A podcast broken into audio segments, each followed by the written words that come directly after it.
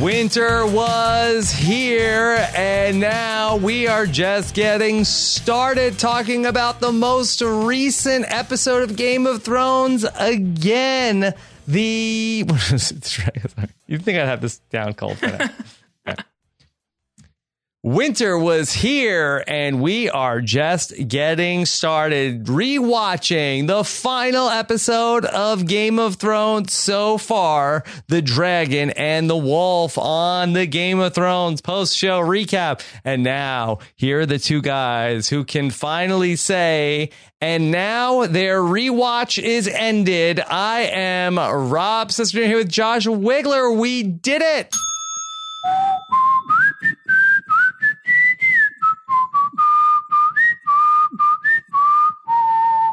Just thought we should get the theme song to The Dragon and the Wolf right out of the way. There you go. Wow.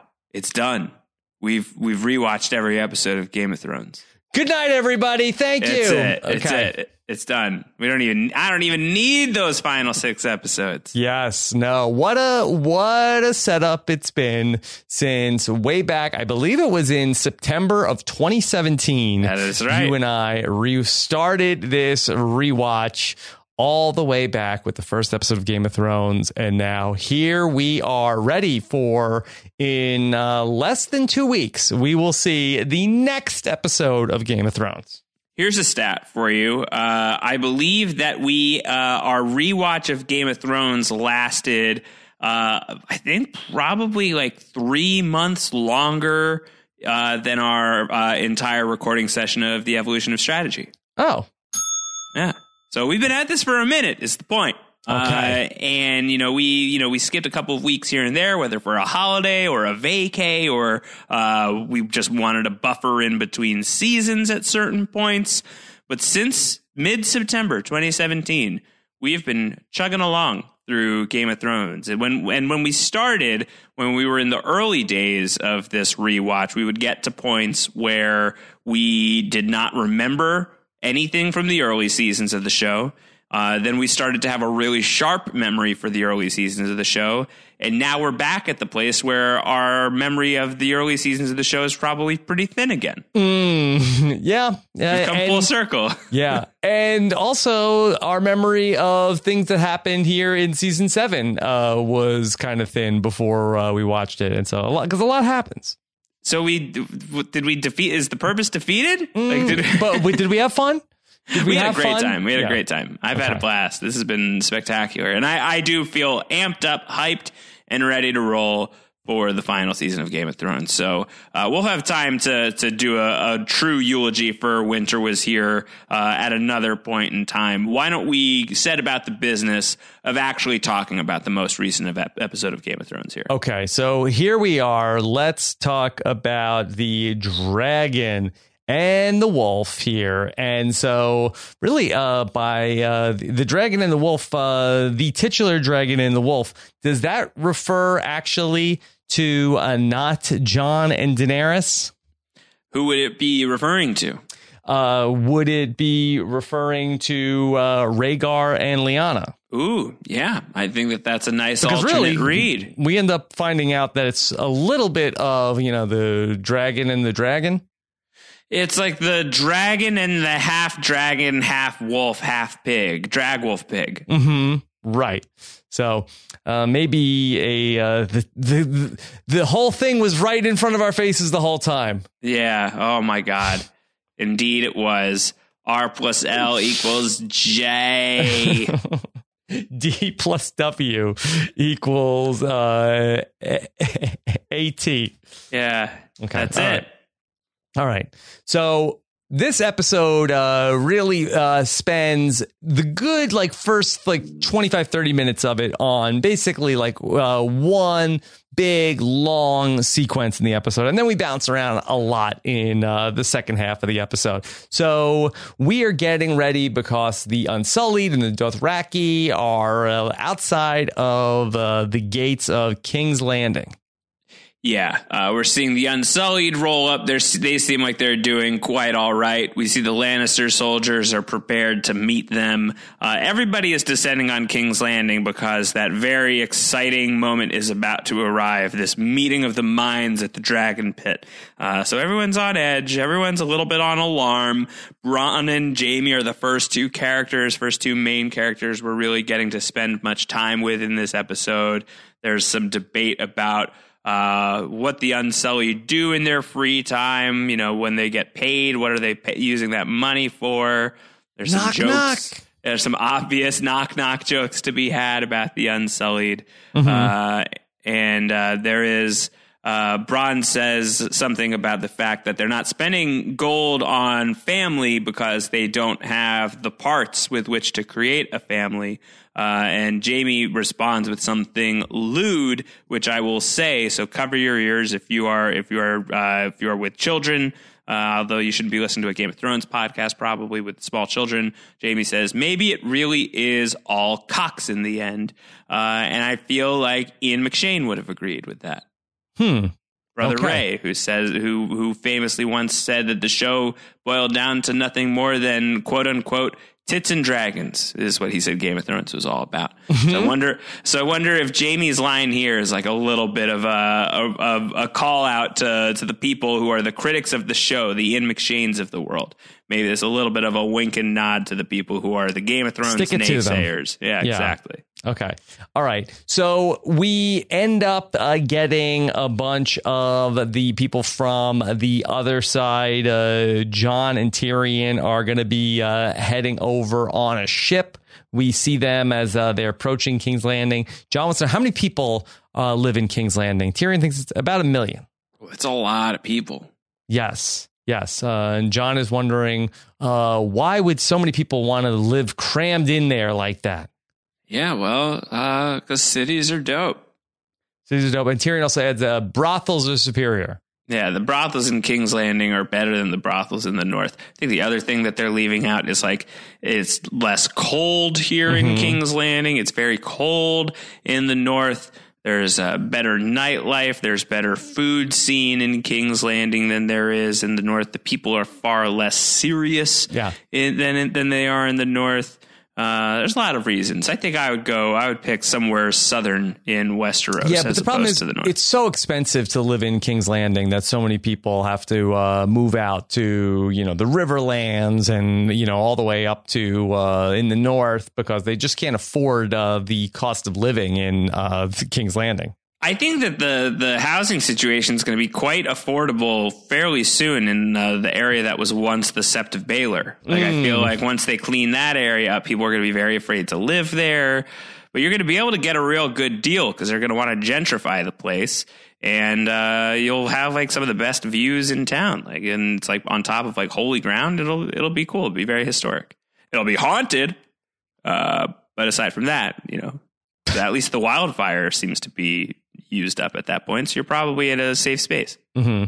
So we reset that we've got this white in a box that the Hound, he loves messing with this thing. Yeah, he really does. Like for his sins, Sandor Clegane can't keep his hands to himself. Yeah. He cannot stop messing with this thing. Meanwhile, Cersei, Qyburn, and Jaime, they are getting ready. Cersei is going to give some instructions to the Mountain on who to kill first in case anything goes wrong. Yeah. She says, start with the silver-haired bitch. That's number one. Then two, she says our brother, that's Tyrion. And number three, then the bastard who calls himself king. And then she says he can decide any other order to kill everybody else. Any other order that he wants. Yeah, that seems like a, you know, decent deal for the Mountain. He's probably going straight for the Hound at 4, I would think. But Dany, Tyrion, and Jon. I'd kill Jon Snow first. Yeah. Then I'd kill Daenerys and then Tyrion. I think maybe you do want to kill Daenerys first, because all she has to say is a word, Dracarys, and then you're ruined. Whereas Jon Snow is one swordsman against, you know, presumably like the City Watch is there, and plus the Mountain is there. All right. Yeah. But Tyrion should be last. Hey, I don't think Tyrion even needs to be top three. The other thing, too, is like, I feel like this is anti-Cersei to have Tyrion killed so easily, so quickly. Mm-hmm. You would think that she wants to send him to Septa Unella land, but I guess not. Yeah. Also, the Mountain didn't have a pad. Do you trust him to remember that order? No. Yeah. It's like when you go to a restaurant and the waiter is like, just not even going to write it down. Like, you can write it down. You're not even going to impress me. I hate that, by the way. That's one of my big pet peeves in the restaurant like, business. Nope, I got it. Don't worry. Yeah. I got it. Nope.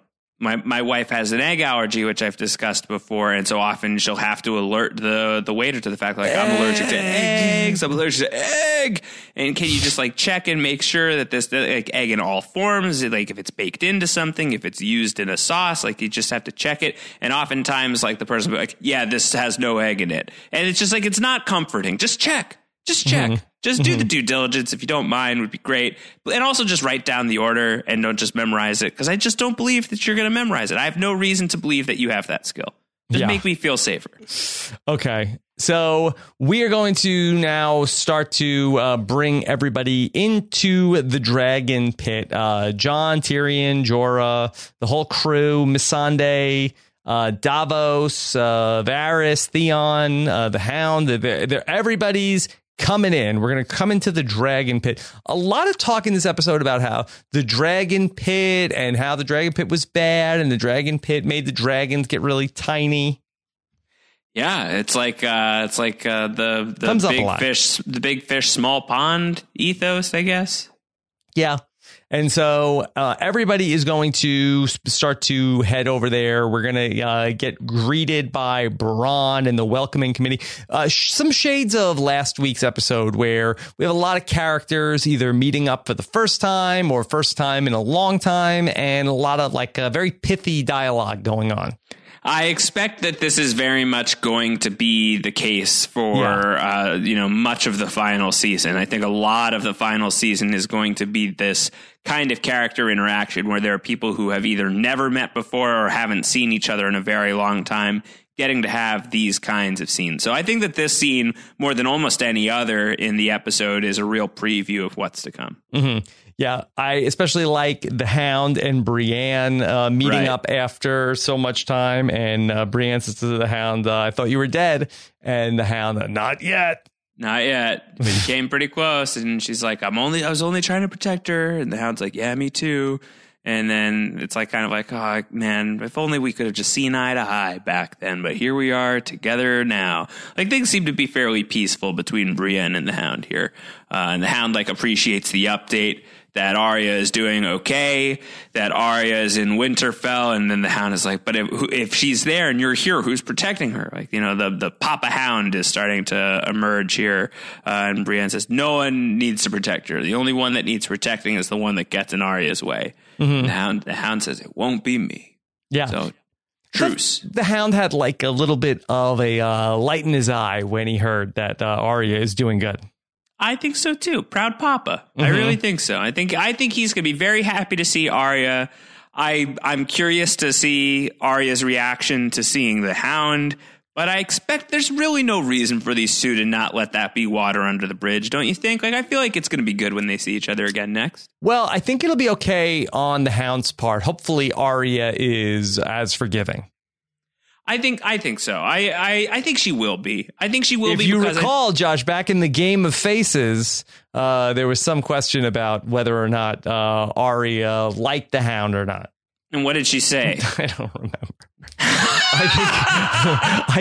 I think she was saying that she hated the Hound and she wanted him dead. And I believe that Arya too hit her. It's a lie. Yeah. It's a lie. She likes him. Game faces. And I think classic like Sansa. Game faces. I think that Sansa's not going to be mad to see the Hound if she, you know, if she sees the Hound and the Hound's like, yeah, I got to fight for the living. She's gonna be like, all right, you're going to be on the level this time. And Arya and Sansa by the end of this episode are very much on the same page. So I think the Hound is going to be a welcome presence in Winterfell. Yeah. I don't think it's going to be such a big deal. Tyrion and Podrick also are reunited for the first time in quite sometime. Yeah, nice to see those two guys together again. Mm-hmm. And Bronn and Tyrion are reunited as well, and that's very fun and good. Yeah. And Tyrion is trying to recruit Bronn back over, and then Bronn is talking about how no, he's fine, he's doing great, and at the very least that Cersei's not going to be mad at him. I think he might have a poor read on the situation because she did seem annoyed with him in the previous time we saw Cersei talking about Bronn, but he felt like that okay, bringing the traitors in front of her, that was going to be ultimately a good thing for Bronn. That's certainly what he thinks. We'll see ultimately if Bronn decides to stick around Cersei Lannister land. I don't like his shot, to be honest. Yeah, Bronn is actually, I think, in a very tenuous position here where Jaime is like kind of his protector, and Bronn of. Pardon the pun, is become his right-hand man. But now as Jaime rides off at the end of this episode, I don't know who's vouching for Bronn. I feel like the next scene we'll see if Bronn is him being like, Jaime, wait up. Mm-hmm. Yeah. Yeah. I feel like, Bronn said a couple episodes ago that I draw the line at dragons. So you can't imagine he's going to be stoked on White Walkers. Mm-hmm. But if he's fighting with Daenerys, like if he's fighting on her side, then he doesn't have to worry about the dragons being against him anymore. Mm-hmm. Although there is still the matter of like a little bit of vengeance she probably wants to take out on him because he shot the crossbow bolt that hurt Drogon. She might not know it was him. She was very high up. I think Bronn's going to be going to Winterfell. Like, there's no reason to expect him to do anything else. Like, the self-preservationist in him, like you would think, would avoid it because there's too much danger there. But all of the money that he has been fighting for is with Jaime Lannister, so he's going to want to, stick with the bank, his personal checking account. Plus, he likes Tyrion, so I think Bronn is he's gonna be with the Lannister boys before long. All right, so we are going to start to load in everybody to the Dragon Pit. I thought that there was an interesting sort of symmetry as the Hound was talking with Tyrion before it gets started. And the Hound wants to know, am I going to die in this city? I don't want to die. I left this city because I don't want to die in this city. Yeah, I don't want to die in this shit city is what he said. Mm-hmm, right. So all your idea, every bad idea has some Lannister bleep behind it. Right. And then interesting that the Hound says, and this is all your idea. Seems like every bad idea has some Lannister C word behind it. And Tyrion says, and some Clegane C word to help them through it, see through. And we have this interesting synergy where here's Tyrion with the Hound, and then Cersei is walking in with the Mountain. It makes you wonder about, like, is there this added layer to the Clegane Bowl that's going to be showing up in the final season? Because as we're about to talk about, I'm sure that there's a lot of Clegane Bowl hype momentarily in this moment, in this same scene. But if that's the line, if every bad idea has a Lannister behind it and some Clegane to help them see it through, are we going to see, like, Tyrion with the Hound and Cersei with the Mountain, and it's going to be, like, some sort of, like, rock'em sock'em robots kind of matchup where Cersei is commanding the Mountain and Tyrion is commanding the Hound, and they're forcing them into battle, and they're like they're overlords in the Clegane Bowl? Well, I don't know if you necessarily need that added motivation. Like, I don't think that the Hound needs to fight the Mountain for Tyrion. Like, he seems like he is ready to do it. He would do it here, I think, if they would let him.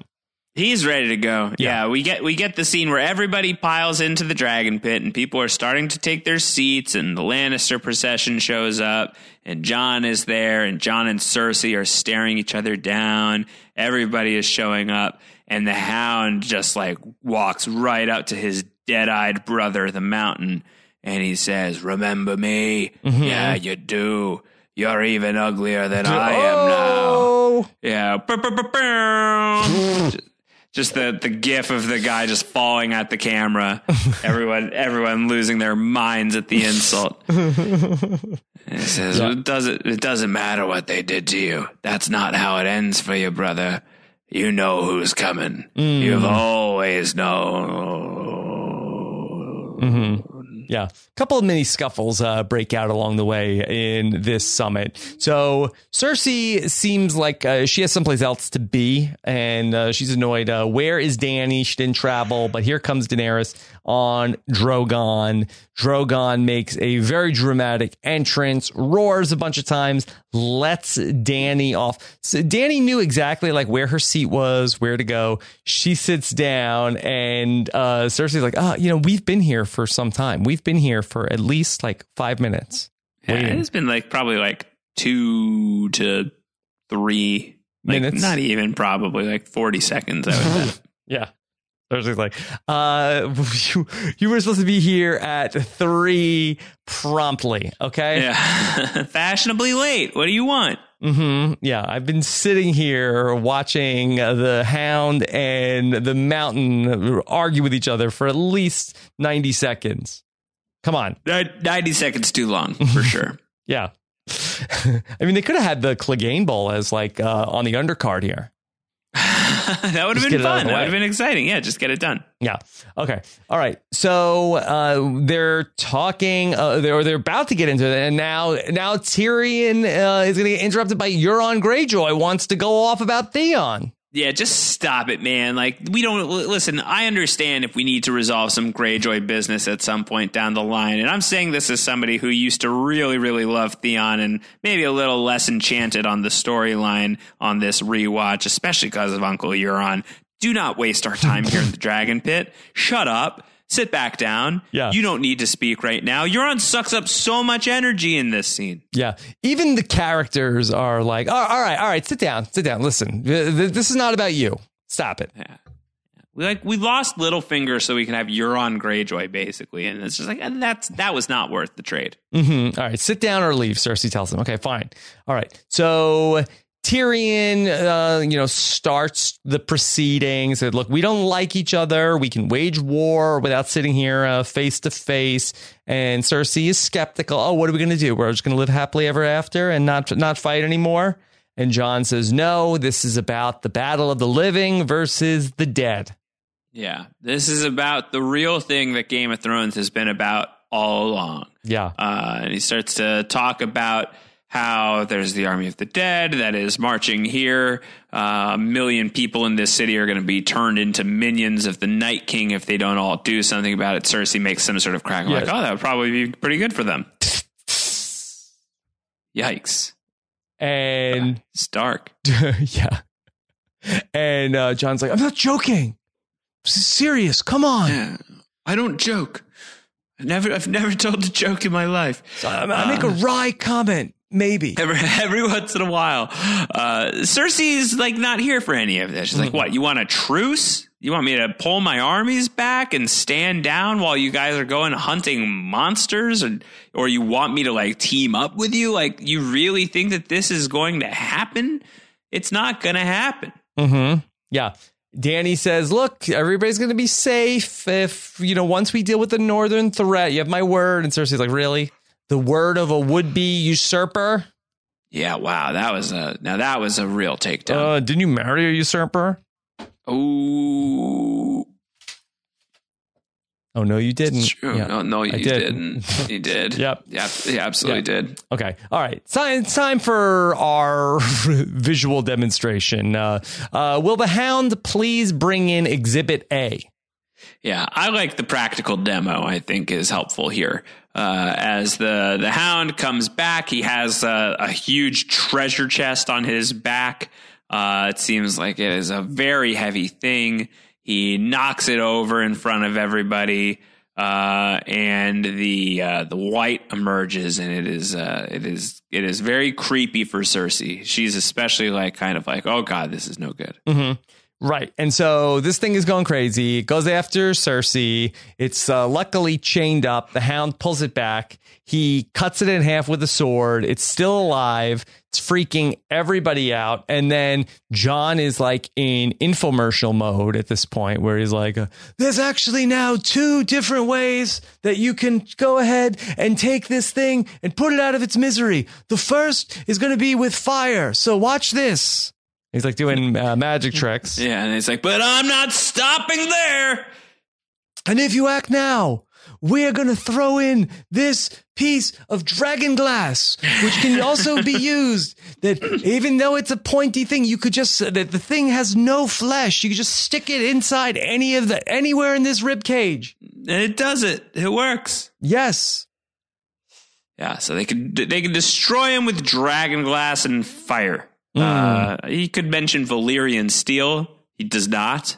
Right. Again, against the regular whites, does the Valyrian steel just like stop them in their tracks? Yeah, but he's mentioning White Walkers too. Yeah, he could say like, there's also a third way where if you kill one of the leaders of the whites with a Valyrian steel sword. It seems like a bunch of these zombies will just stop zombieing. It'll be done a lot faster. We also suspect that if we kill the Night King, then all of the whites and the White Walkers will also cease to function. If you read Josh Wigler's Final Path series at thr.com/Game of Thrones, you will see this theory in writing multiple times. I don't read. I'm sorry. You guys got any podcasts?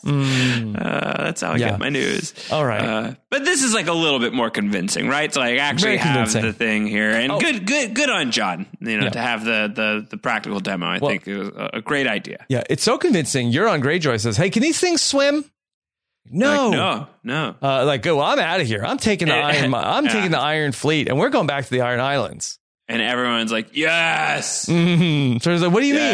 What are you doing? He's like, look, this is the scariest thing I've ever seen. I gotta leave. Yeah. I gotta leave. Like, oh, great. Now Euron is gone. That seemed out of character. Nah. He's a coward. It runs in the family. These guys run away at the first sight of trouble. Okay. So Josh, this is where I'm getting a little hung up here in this episode. Okay, so Cersei says, all right, so look, I'm not asking for any sort of assurances from Daenerys, but let me ask Ned Stark's son. I know that you are going to be your Ned Stark's son and your word means something. So, okay, will you return to the North and then go back there and I don't have to worry about you guys? Yeah, like if I team up with you, you promise that you won't fight me when it's all over and you'll just like mind your business and see what happens when the dust settles. Mm-hmm. And Jon's like, problem is with that, I'd like to, but I was on a boat a few days ago and I called Daenerys Danny and she was very uncomfortable and didn't like the nickname. And it was a real faux pas, and I corrected the faux pas by then telling her that she's my queen. I just blurted it out, and I shouldn't have done it, but I did it, and I'm a Stark, and I my word's my bond, much like that guy from Jerry Maguire. And my bond is as strong as oak. Okay, so Bob Sugar? Yeah, Bob. Yeah. Well, no, Bob Sugar, he was a scoundrel, but Jerry O'Connell's dad, he was a real, he was a traitor as well. Okay, so Cersei says, all right, well then I guess there's nothing left to discuss here. Okay, so that's it. The dead will come north first. You guys deal with them, and then we're leaving.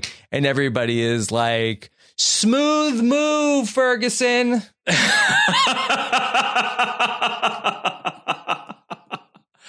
Yeah, everyone's like, you idiot! You blew it! You blew it! Look what you did, you little jerk. Yeah. So Jon Snow is going to be left home alone in Flea Bottom by the end of this thing. Even Davos is like, I wish you wouldn't have done that. There is nobody here that is on Jon Snow's side about this. We'll get into it in a little bit. Okay. You know, once everybody truly leaves. So like Brienne is like shady. Yeah, Ever is like, you idiot. Okay, so that guy doesn't speak for all of us. So major bonehead move, Jon Snow. But just talk me through what Cersei is doing here. Okay, so Cersei storms off. Okay, so fine. Cersei is she doesn't like that. Okay, Cersei's impulsive. Cersei has a bad temper. Okay, that's all in character. Then what's going to happen, just to yada yada this a little bit. So Tyrion is eventually going to go talk to Cersei. And then Cersei is going to, I guess, let Tyrion discover, like she is sort of like signaling that she's pregnant, lets Tyrion discover that she's pregnant, and then uses this pregnancy as sort of like a ruse to think that maybe she's a changed person. She comes back and pledges loyalty to everybody over here, right? Right. So this was all just like a dog and pony show of that. She's like, all right, well, I'm going to ask Jon Snow this. Then I'm going to storm out. Then I'm going to let Tyrion come in. And then I'm going to ask him. Then I'm going to let him discover that I'm pregnant. And then I'm going to go back. And then I'm going to go ahead and say all this. Meanwhile, I'm going to send Euron Greyjoy to go pick up the Golden Company. And I don't mean any of it. I mean, the Euron piece, I think, is a little tricky to figure out the timing of. But I kind of read it as authentic for most of it, of Cersei being like, oh, well, that was a stupid thing for you to say, Jon Snow, and I'm totally not going to work with you guys now. So she really did get mad. She really, she went back, and then she was like, okay, I'll just lie to them, and then just to buy my time. Like, maybe she was impulsive, but then she sort of like thought better of it, and like, okay, well, this is what I'll do. Yeah, and then I think like when she's talking to Tyrion and then she comes back and talks to everybody and says, all right, we're in. I think she's pulling the old Sandra Diaz twine and she has her fingers and her toes secretly crossed and she doesn't mean what she's saying. I think at that point she's like, all right, I'm totally going to tell them that I'm in, but I'm actually absolutely not in at all. Yeah, although it does seem odd at the end of the episode where Jaime is like getting ready to take all the troops north. And she's like, wait, what are you doing? It's like, I was joking. Like, I didn't want, you'd think they would have had a meeting about it beforehand. Well, yeah. Well, I don't think that she really trusts Jaime anymore, as we'll see in that scene. But I don't also think that she thinks at any point that he's actually going to head north and blow up her plan. But when he says that he's going to do it, she, briefly threatens to sic the mountain on him and, ultimately can't pull the trigger. And I think that's because, for all of her faults, I think she does still love Jaime. So she just like can't pull the trigger and execute him right then and there. Like, she's a monster, but she hasn't gone that far quite yet. That may end up being her undoing, because whenever Jaime reaches Winterfell, he's going to be able to be like, Cersei totally, totally lied about everything. And so going back to the Jon thing, this is very interesting in this episode where we end up finding out for real, with the assurances that Jon's father is actually not Ned Stark, but Jon actually pulls a very Ned Stark move here in this episode. He's still a Stark. He's going to have the line to Tyrion, later on. You're a Greyjoy and you're a Stark. And he's a Targaryen and he's a Stark. And I think Targaryens themselves can also be a bit bullheaded. So maybe it's just like doubled down for Jon Snow, that he is not just from the noble house of House Stark, but also the Targaryens. When you flipped the coin and they weren't insane, they were like superheroes. So Jon Snow has like, I don't know. He's got like BTE, big Targaryen energy on top of everything else. Yeah. Yeah. Okay. So Tyrion's like, all right, I'll make this right. I'm going to go talk to Cersei. Should probably be BDE, big dragon energy. Let's go with that. To correct that. Yeah. So Tyrion's going to go and try and talk to Cersei after Jon Snow is like making like this great overture of like, if we can't tell the truth, then the truth doesn't matter anymore and words don't mean anything. And Tyrion's like, yeah, that does suck. The more immediate problem is that we're fucked. it's such a great line. It's a great line. Great line. So Tyrion's going to go talk to Cersei. Jaime, says basically goodbye to him because from one idiot to another that, okay, good luck in there. She's probably going to kill you. And so she actually agrees to talk to Tyrion for a minute. Yeah. Which is a surprise in itself. Yeah, and I'm glad that she says that because it's a great scene. Great to see Tyrion and Cersei back together again for the first time since season 4, if you can believe it. It's been that long. And their scenes together in the early days of Thrones were so good, so fantastic. And so the fact that they're getting some time together again here when there's really no guarantee that they will get any time together at all after this moment, I think. I think that this really acts as a great final scene between the two of them, whether or not it ends up being that. Yeah. And Tyrion does apologize for killing Tywin. He says he did it after Tywin sentenced him to death.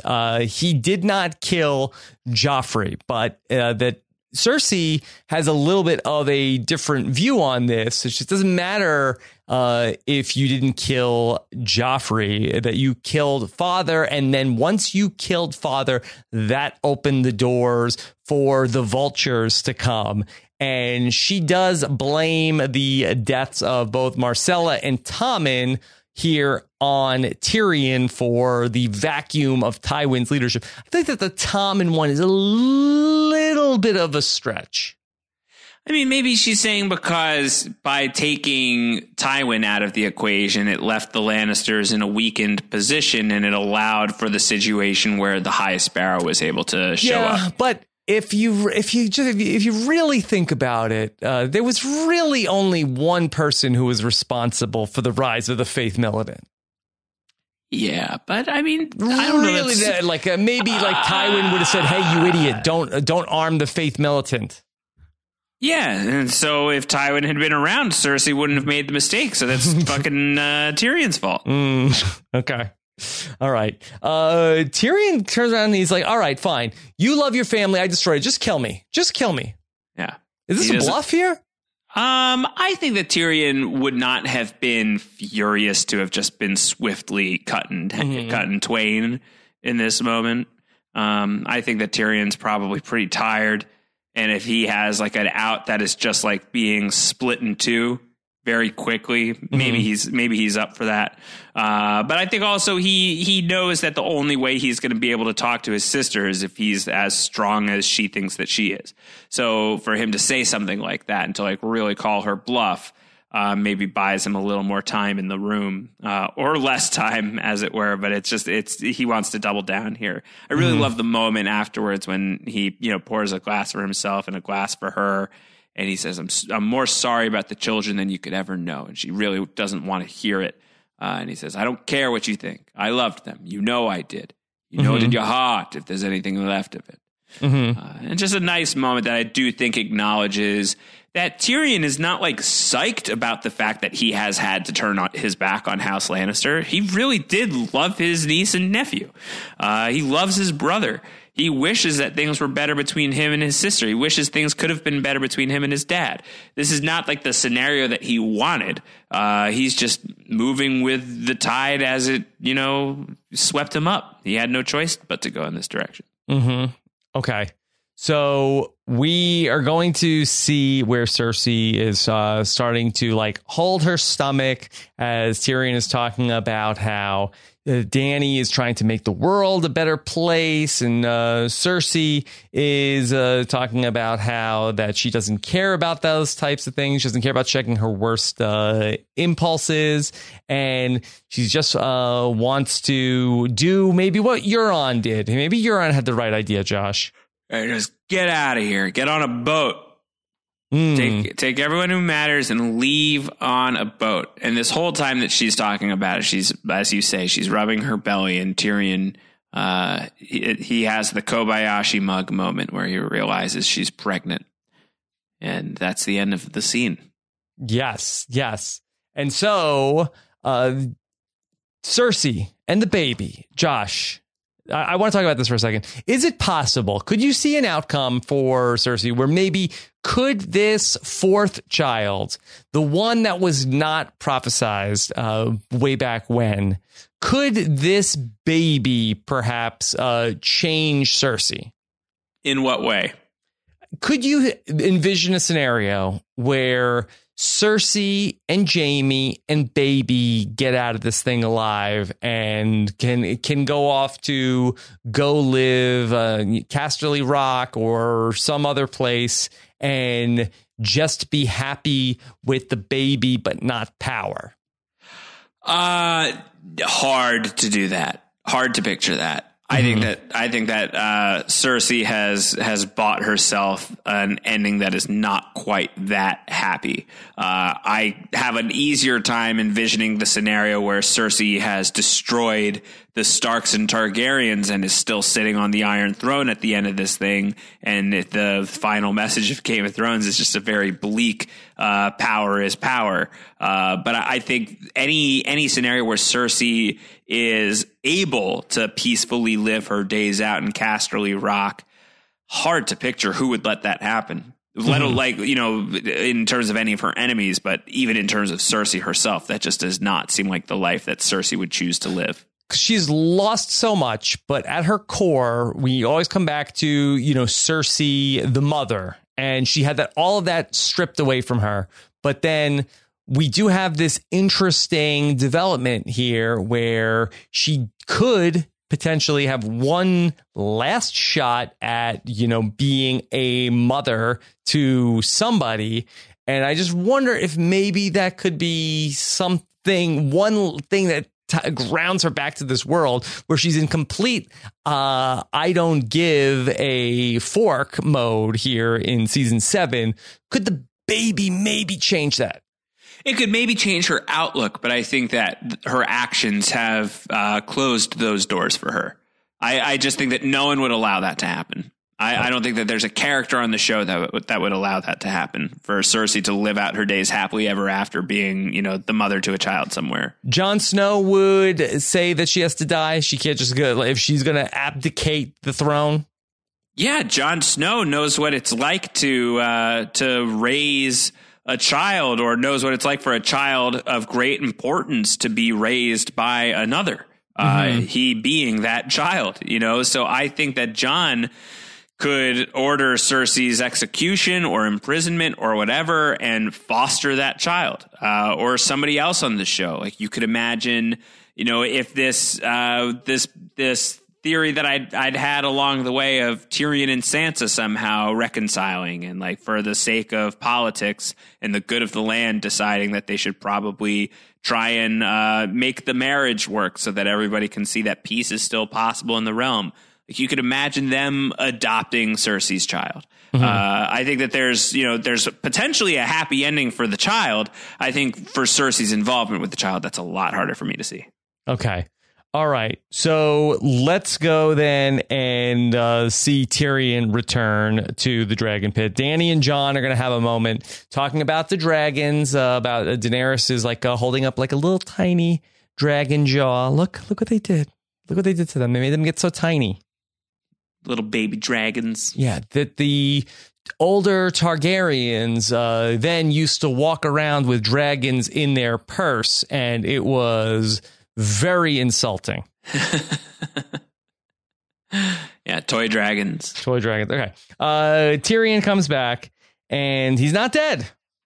He's not. He's alive. He has survived. And he comes back, and he brings Cersei. And Cersei comes to them with her offer. Her offer is she's not going to make her army stand down. She's not going to pull them back to the capital. She's going to march north to fight alongside everybody in the Great War. Everybody needs to face the darkness together. And perhaps once this is over, you'll remember that I chose to help with no promises or assurances from any of you. Okay. I expect not. So Cersei is in. Cersei is in. Like Flynn. All right. So everybody's excited. I would love to see what happened then in the moments following, where everybody's like, oh my God, that is so cool. That is so cool of you. We never thought that this was going to happen. Like, you, that is really awesome, Cersei. It's like, yeah, you guys. Yeah. Little do they know it's opposite day. Everything she says is a lie. Okay. So let's go up to Winterfell, because we have a lot to do with Littlefinger and Sansa. Yes, much to do with Littlefinger and Sansa. The final few things for Sansa to do. Yeah. And so, or Littlefinger, rather. They are talking about, okay, hey, did you hear Jon bent the knee to Daenerys? Yeah, that seems like That seems like a questionable choice, Sansa. Oh, but I hear that she's very attractive, and you know John is single. Yeah, they're probably going to do it on a boat. Yes. Okay. But Sansa doesn't get it. Even though Littlefinger is like have an alliance, but she doesn't get it and doesn't get what is Arya up to also? Yeah, she doesn't know. And Littlefinger is saying, like, do you think Arya would really kill you? And Sansa's like, yeah, she's a faceless man. Okay. So Littlefinger does something. He has a little exercise in these scenarios that he tries to think about, you know, people's motives. Yeah, he likes to imagine the situation of like, what's the worst possible thing that anybody could want in this moment in time? Mm-hmm. Yeah. And so like, OK, well, what do you think? What do you think that Arya could be up to? And they arrive that maybe she wants to be the Lady of Winterfell. Yeah, and Sansa's like, oh, man. So that's crazy. Didn't even think about that. That is crazy. So we got to watch out for Arya. Yeah, she's definitely somebody who could pose a real threat to Sansa Stark. Mm-hmm. Yeah. This game that Littlefinger plays also, though, not as bad as the Game of Faces. No, this is a pretty good game, actually. Okay. I mean, I think that this is a useful tool. But what is the worst possible thing that somebody could do to you? This probably can help you out of a few jams. It could also drive you into like a paranoid spiral, but it could also potentially help you quite a bit. What is the worst thing that somebody could be trying to do to you? Make you rewatch all this stuff in Karth? Yeah, that would not be great. I don't know if that's the worst possible thing that you could do to me just generally. Probably some form of physical torture would be worse. But this is, I think Karth is probably a close second. Okay. All right. Let's go and then check in on Danny and John as they're in this big planning meeting of how are we going to get to the north? What are we doing here? How are we all going to get there? We can't all fit in one car. Yeah, I love that this has to be like a conversation that is featured in the episode of like literally like just like figuring out carpooling arrangements. Like we really need to set up the fact that John and Danny are going to be on a boat together. Yeah, I think we need to set up. Well, why doesn't Danny just fly her dragons to the north? Yeah, I guess you need that to be in the show, because otherwise that's just what she would probably do. If we got that without any explanation, it would seem a little bit jarring. But you know what? I'd rather cut this scene so that we could have some of that Bran and Sansa explanation of why Littlefinger is about to get got. I think I could sacrifice this for that. All right. Let's talk about Theon a little bit. I like this scene. You do? Sure. I feel like that this is the most like yada yada ball of the entire episode. No, I think it's good. I think it's a good moment for Theon as a character who has been through quite a lot, and I feel like this is like, I don't know how much further they need to go with Theon as a character. I hope we don't see like a crazy amount of him in the final season, but I think that this moment between him and John is a good note for him Theon and John is fine. I feel like what comes after that, I feel like is sure. Yeah, that's fine. Okay. All right. So Theon wants to tell John, like, hey, I know everybody's giving you a lot of crap right now, but I thought that was kind of awesome what you did with Cersei. You told her the truth. Yeah. And Theon's like, you've always known what's right. Even when we were young and dumb, you always knew. Every step you take, it's always the right step. Yeah. Every move you make, it's always the right move. Mm-hmm. Yeah. And John says it isn't like that. Yeah. Every net I take. And John's like, look, it just looks like that. You know, the optics on me are quite good, but I promise you, every decision has been really, really difficult, and I've done some stuff that I really don't feel so good about. And Theon says, not compared to me. And John's like, no, correct. Definitely not. Yeah. Definitely not. Definitely not. You actually absolutely are worse than I am. Yeah, and Theon is very conflicted about his whole life. He never knew what to do. Is he Stark or Greyjoy? What am I? Yeah. And he's, you know, like, I wanted to impress my dad. And John's like, our dad was your dad. And Theon's like, I know. John's like, and you betrayed him. And Theon's like, I know. And John's like, but he's still in you. Yeah. You never lost him. He's still part of you. Like, he's a part of me. Mm-hmm. And he says, look, you don't have to decide what you are. You're a Greyjoy and a Stark. What? I can be both? It is just music to Theon's ears. This is what gives him the pep in his step. Yeah. And, you know, this is good. If Jon at some point in the future can have the wisdom to hear his own advice, right? Like, you know, I'm sure he's going to be very upset when he finds out the truth about his secret origin. But I feel like the fact that he's both a Stark and a Targaryen, like, that's great. Yeah. He's a little awkward with Daenerys, but other than that, it's great. He's a Starkarian. Starkarian. Yeah. All right. So Theon's got a little pep in his step now, and he says, that's it. We need to go find Yara. Yeah, and then this part we can Yara. Yeah. I'm fine Yara-Yaring this. Big, he gets into a long fight sequence. Theon is getting his ass beat. Yeah, and then he gets he's really getting his ass beat, and then he gets kneed in the crotch, and because he's had his favorite toy removed, he's able to sustain a knee to the crotch as if he has like the locked underwear from Robin Hood Men in Tights on. You know, but like, I'm pretty sure that's not how it works. I believe that Lieutenant Frank Drebin also has a similar pair in the Naked Gun 33 1/3 when he drops the soap in jail. I remember that as well. Yes. But I feel like just because he doesn't have, you know, genitalia anymore, like, I still feel like if he's going to get kneed that hard in that part of his body by a guy who has already ruthlessly pummeled him into the ground, like, he's not even going to flinch. Is it possible, a la Jaime Lannister, that he has some sort of a golden replacement? A gold member, as it were. Theon looks like the kind of guy who would like a smoke in a pancake. I love gold.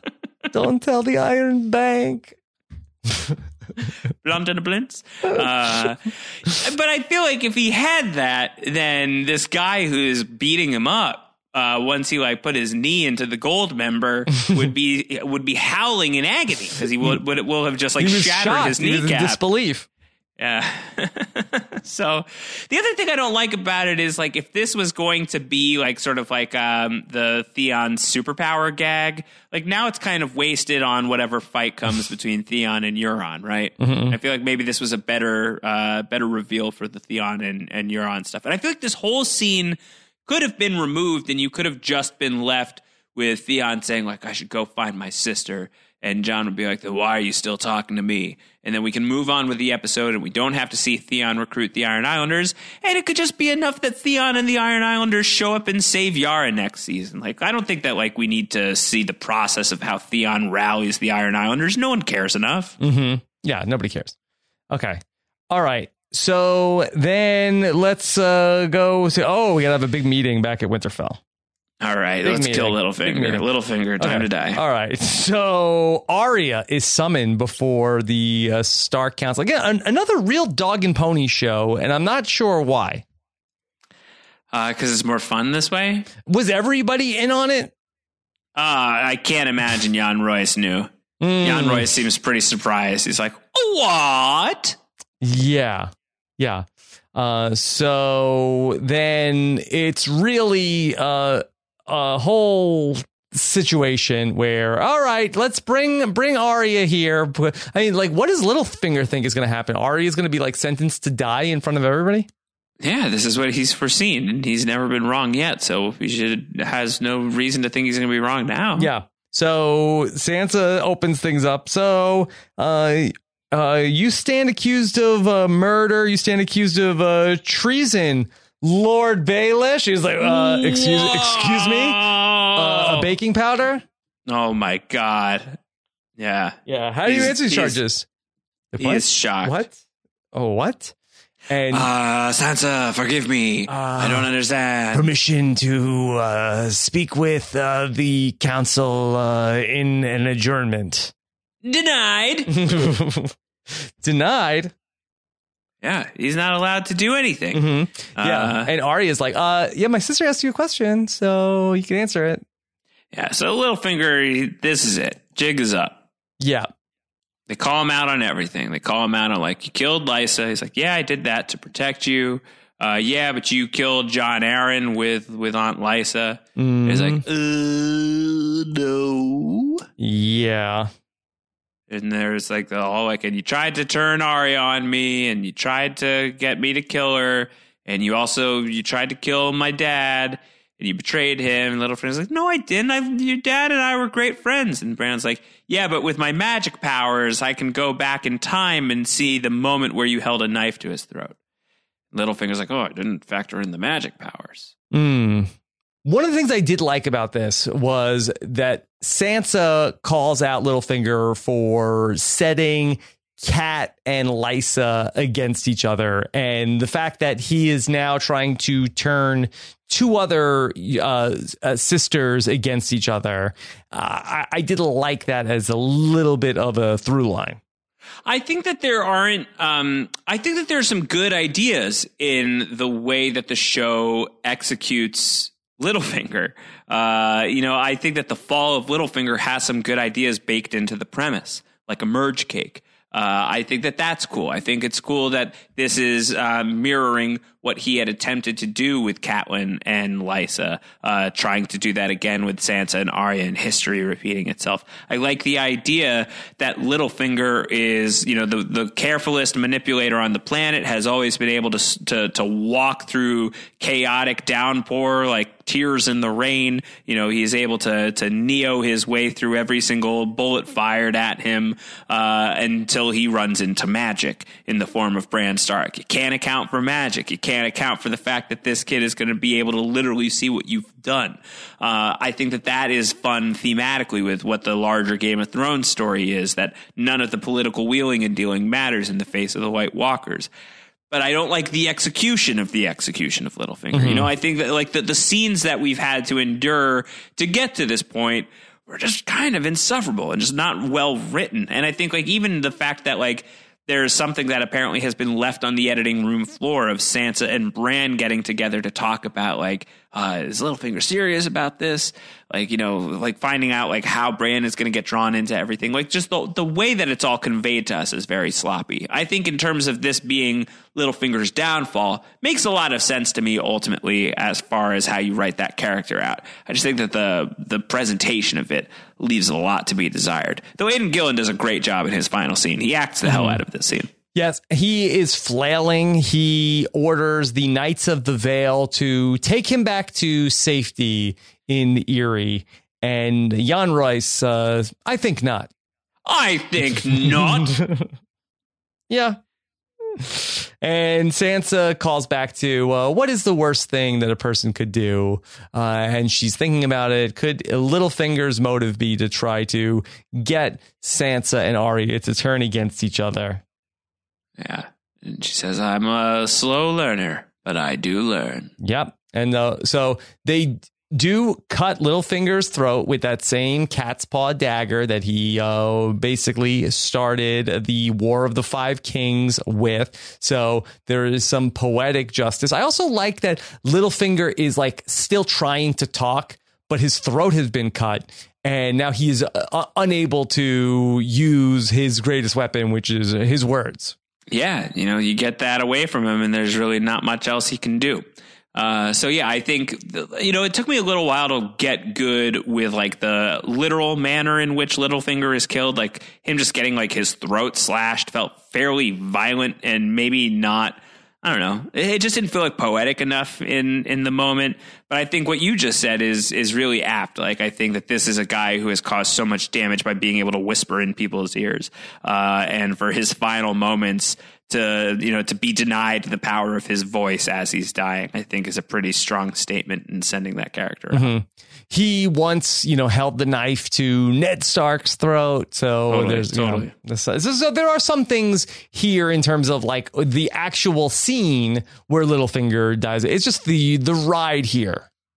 Yeah, I think it's the ride. I think like if the ride had been crafted a little bit better, I think a lot of the pieces of it are great. Like I think the pieces of like the Stark sisters being the one to take him down. I think the magic thing being part of it, of that, like, fitting really thematically with the greater story of Game of Thrones is good. I just think like you said, I think like the actual, the actual walk up to this moment is kind of blah, but the way he, you know, the fact that he goes because of these people, I think is totally fine by me. Like, for instance, why did Littlefinger need to turn Sansa against Arya so badly? Right. Exactly. Doesn't really buy him anything. Yeah, I don't have an answer. I don't know. Is that he wants to be the only voice in Sansa's ear, and that he wants Sansa to basically have like a coup d'etat and take over for Jon, but then Arya is going to block that? Yeah, I think he sees like too much Stark in the other Starks. You know, like he sees too much Ned Stark in Arya. He sees too much Ned Stark in Jon. Mm-hmm. He sees a lot of Catelyn in Sansa. He misses the Stark in Sansa, I think, is one of his big failings ultimately. Okay. All right. So let's see Cersei and Jaime. And Jaime is getting the troops ready. And Cersei's like, what are you doing? Yeah. Don't do that, you idiot. Yeah. He's like, I'm getting ready. You pledged our forces. She's like, I was lying. Yeah, I had my fingers and toes crossed. Dude, come on. Yeah, idiot. Yeah. He's like, we made a promise. Yeah, she's like, I'm Cersei Lannister. Yeah. You can't trust anything I say. That's right. Yeah. And Cersei is talking about how their kid is going to rule Westeros. Yeah, our child's going to rule Westeros, and that's going to be great. And Jaime says, yeah, but that's not going to be so great if the army of the dead comes here and kills our kid and kills all of us. Like, what are you talking about? Why are we not fighting? And Cersei says, well, how about we just let everybody kill each other? Let the monsters kill each other. Yeah. Well, and we'll figure out what to do once all of those people are dead. Mm-hmm. Yeah. And Jaime's like, don't you understand? Like, we need to pick a side here, because if we don't do anything, then the dead will come down and kill us. And then if the living wins, then they will come here and kill us. Yeah. And Jaime's also like, and who knows, like if we go up there and we show like a really good fight and we end up like proving ourselves to be pretty cool people that are super helpful in the pinch, and we all survive this terrible thing together, like maybe people will look at us differently and be like, hey, Cersei, you're actually pretty cool. You don't get to be queen anymore, but you can be my friend. Mm-hmm. Yeah. Cersei also is able to say, wasn't it weird they only had two dragons here? Yeah, Cersei definitely got the spoilers. That's not like a prediction that she's just coming out with on her own. She definitely was on message boards and found out about Viserion. Yeah. And she says, I think the dragons are vulnerable. Yeah, dragons are vulnerable. They can be killed. Yeah. Just a hunch. Okay. And then she drops that, you didn't listen to father. You were too busy, but I paid attention, and he talked about gold. And so we have all of the Tyrell gold, and I just bought the Golden Company. They're awesome. They have elephants. Yeah. Euron's going to pick them up. He's going to put elephants on a boat. It's going to be really cool. What? Euron is still in the picture? Yeah, and she didn't tell Jaime because Jaime was a turd box who talked to Tyrion, and she doesn't trust him anymore. Mm-hmm. Yeah. Jaime's like, I'm leaving. I'm going north. You can't stop me. She says, that's treason. That's treason? Disobeying your queen. What would you call it? He's like, you can't stop me. And Cersei says, nobody's going to walk away from me. Yeah. But he's going to start to walk away. Yep. And then she unleashes the mountain, tries to get the mountain to drawn sword. Yep. Yeah. But she's bluffing. She lets him go. Ultimately, she does. Yeah.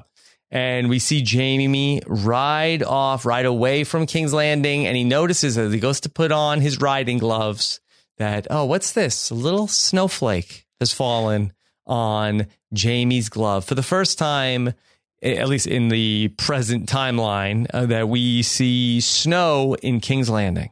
Yeah, winter in the south.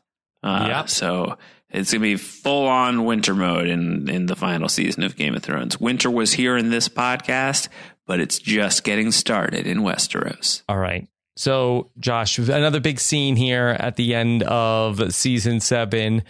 Sam has finally made it to Winterfell. Sam's back! Yeah. Mm-hmm. Yeah. Tarly in the house. Right. And so Sam is not sure if Bran remembers him. Of course, they met going through the wall. And Bran never forgets anything. He also explains how he became the three-eyed raven. He can see everything. And this really cracked me up in the episode. I'm not sure if this was meant to be intentional. So he ends up like explaining the whole thing with the being the three-eyed raven. And then he wants to know from Sam, oh, what are you doing here? Yeah. Like, you just said you know everything. Yeah. Yeah. When Bran is this superpowered, it does make him probably an awkward character to write consistently because, yeah, he should know the answer to Sam's question. Mm-hmm. Yeah. OK. And then because then a second later, then Bran talks about John is on his way back and Sam's like, oh, you saw this in a vision? He's like, no, I got a raven. All right. It's like, oh, I forgot that people communicate by ravens. I by just two-eyed ravens. Yeah. Yeah. OK. All right. And so also then we see John needs to know the truth. Bran is saying that his last name is not Snow. It's Sand. Yeah. He's John Sand, which really does not roll off the tongue the same way. John Sand. This is also baffling to me that he knows about the birth of Jon Snow, but not about then he didn't like do his due diligence and go and look up the wedding. Yeah, he probably would have had access to that, you would think. You would think so. And it's not until Sam mentions it that then Bran is able to access that. Did he just not think to look that up? I guess that's how it worked. Yeah. And then we end up going back to a secret ceremony and we end up seeing the marriage of Rhaegar Targaryen and Lyanna Stark. Yeah. And I am yours. You are mine. Father Smith, warrior, crone, stranger, blah, blah, blah. Yes. And we learned that Robert's rebellion was built on a lie. It was not true. None of it was real. Rhaegar didn't kidnap my aunt. He loved her. And she loved him. Mm. And as Bran is saying this, something is happening in a boat coming towards Winterfell. Hmm. Yes. And this is very odd that this is all intercut this way. I have to just say again. Yeah, man. It's strange. It's definitely weird. This is supposed to be a really powerful moment of Jon Snow and Daenerys Targaryen. Two powerful moments are happening at the same time, but connected. Yeah. This is not like chocolate and peanut butter. It's like chocolate and moldy peanut butter. Like, I don't know. It's like peanut butter and it's cheese. Like chocolate and meatballs. Yeah. It's like chocolate and like a thick like Sunday gravy. Yeah. I mean, I love a good chocolate bar and I love a good Sunday gravy. I'm not going to like dip a chocolate bar into a big bowl of Sunday gravy and eat the two of them together. It's weird. Yeah. And so to see John and Danny making the bond and also finding out simultaneously that John is the heir to the Iron Throne, and you can do the math and realize, oh, God. Yeah. Unless your reaction is supposed to be one of horror. Yeah, maybe. But I don't think that's what they wanted. I don't know what they want. It's definitely cognitively dissonant. You know, it's confusing exactly what tone they want us to take away from this moment. Right. And so Jon knocks on the door and Daenerys answers and we see them together in Congress. Yes. No, they're in bed. Yes. In the sexual Congress. And Josh, for our listeners who complain, stop. No, you do it. I'm done. I don't know when I became like the porn expert. Yeah. John didn't go for the patented Lord's kiss here. No, yes. He didn't. Yes. But we see his butt, and it's a healthy amount of his butt that we see. Yes. Yes. Also, we see earlier in the episode, in the conversation when they're waiting for Tyrion to come back, Danny talks about the dragons, says, the dragons are my children. They're the only children that I can never have. I can't have children. And John wants to know, how do you know that? And she's like, oh, the witch that killed my husband told me that. And as I said last week, not a reliable source of information. Yeah, I agree. I'm more and more convinced, I think, that Jon and Daenerys having a child from this moment makes a lot of sense to the dragon has three heads prophecy and all of that. What do you think of this? Okay, Dany has a baby. Cersei also has a baby at a very similar time, and they are fast forward 25 years and they are forced to swap lives for a week because of some people's bet. They get swapped in the nursery and they end up going home with the wrong baby. Oh, spinoff. Devious. Okay. All right. So then we end up going to cut back from Jon going in. We see then Lyanna giving birth to Jon Snow, but really his name is Aegon Targaryen. Dumb. That part's dumb. Rhaegar already had a child named Aegon. There's no reason for him to have two children named Aegon. That's Targaryen. His favorite name. He get a different name. He names them. He's like George Foreman. That's so dumb. Although George Foreman named all of his kids George, that Rhaegar Targaryen names all of his kids Aegon. Just name him something different. Aegon, Egg 2. Aegon Targaryen. Mm-hmm. Okay. So we hear Bran talk about that. Jon Snow was never a bastard. He needs to know. We need to tell him. Yeah. Well, he's going to find out. It's going to be very uncomfortable. Yes. I would love if Jon and Dany are like sleeping in on the boat and then like Sam comes running in, like kicks the door in like, Jon, there's something I have to tell you. Like, can it wait, Sam? And like, no, wait. This is weird. Yeah, it can absolutely wait. Oh, my. Yeah. Yeah. Will they deal with this on the show? Will we have like a Jon and Dany moment of, huh? You got to imagine probably, yeah. Though, again, I still think that it's not impossible that like Jon's fate is to be this unsung hero, that he has all this destiny on his side and he will save the day and he'll die in the process and it will all be without any of the glory.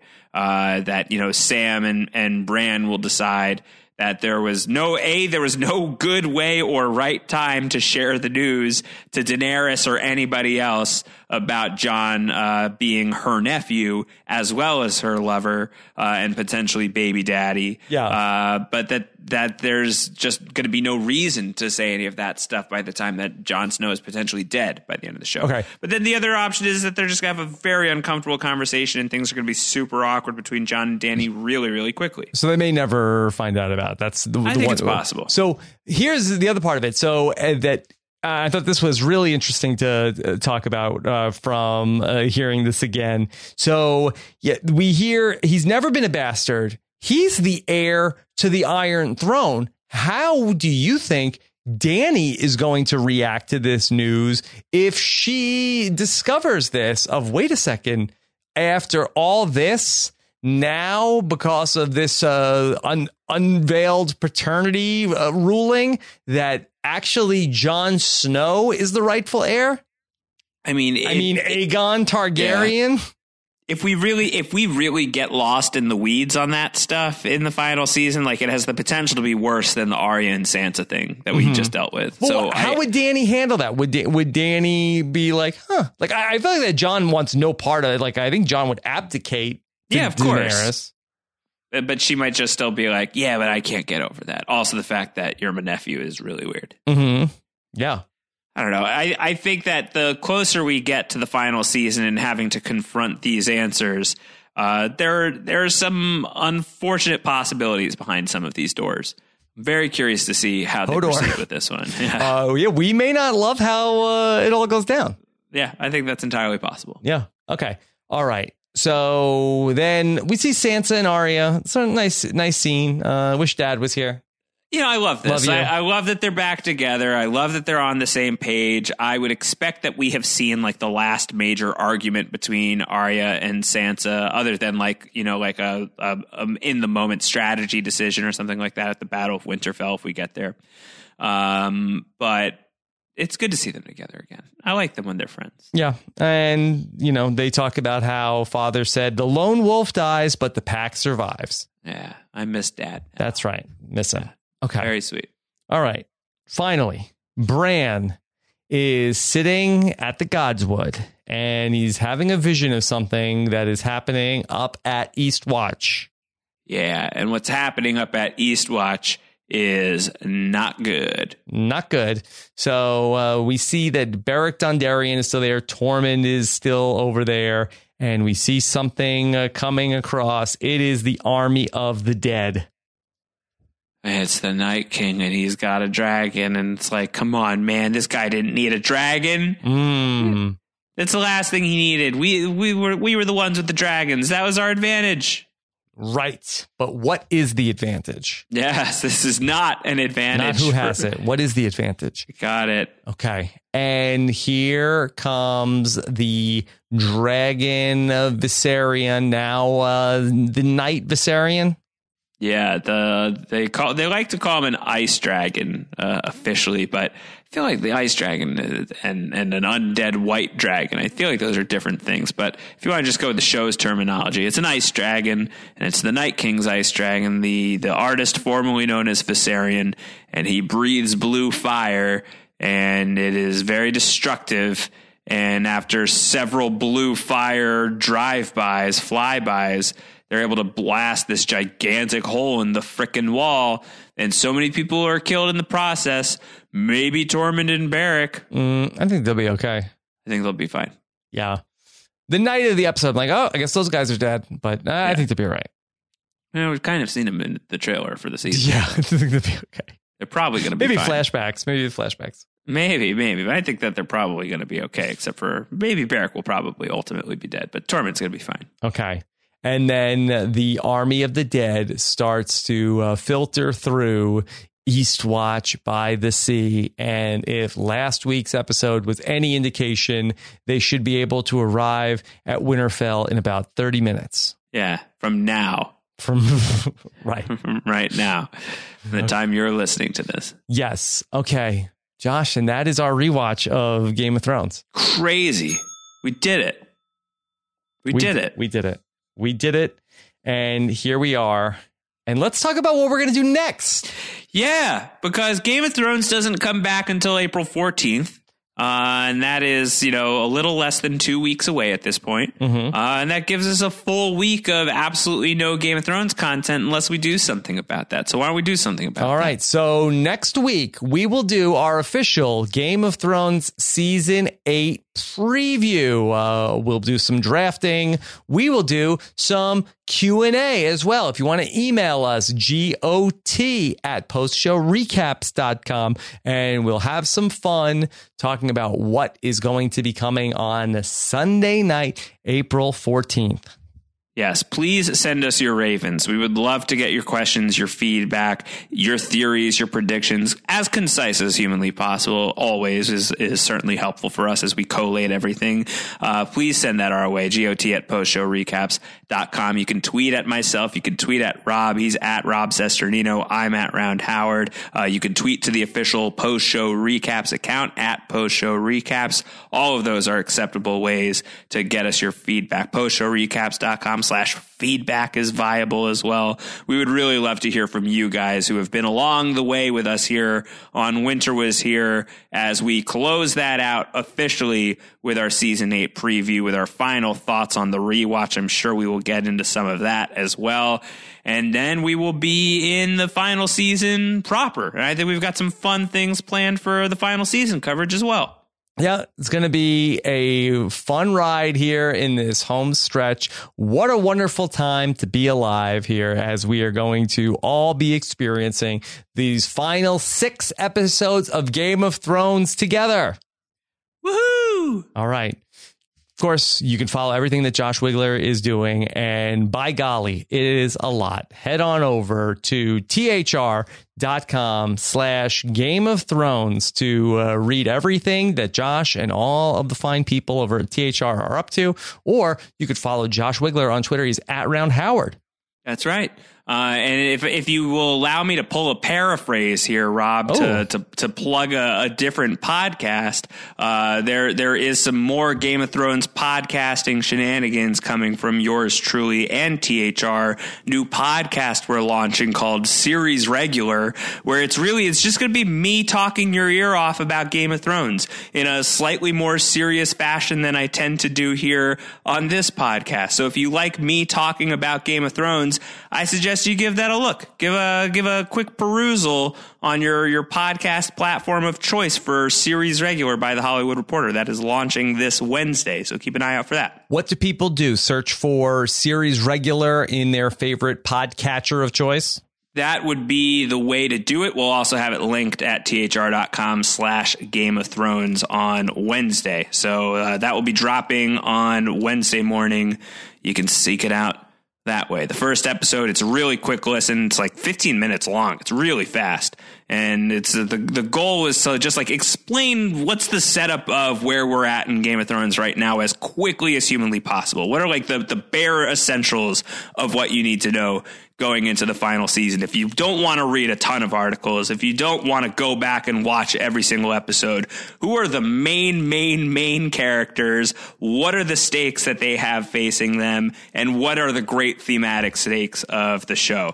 So all of that is wrapped up with some fun sound bites from some poll quotes from the show along the way in a quick 15-minute package. So exciting times if you want to give that a listen. All right. The great Josh Wigler. Thank you so much. And thanks to everybody who listened to us and stayed with us through this entire rewatch. We greatly appreciate it. It's crazy. Yeah. I mean, we did this like almost every single week for like a year and a half. That's and we got through the long hiatus between the 7th season of Game of Thrones and ultimately the 8th. So it was a great bridge across this gap between the seasons. It feels like it was 99 years since the last new episode of Game of Thrones. Yes. Okay. All right. Thank you guys so much for listening.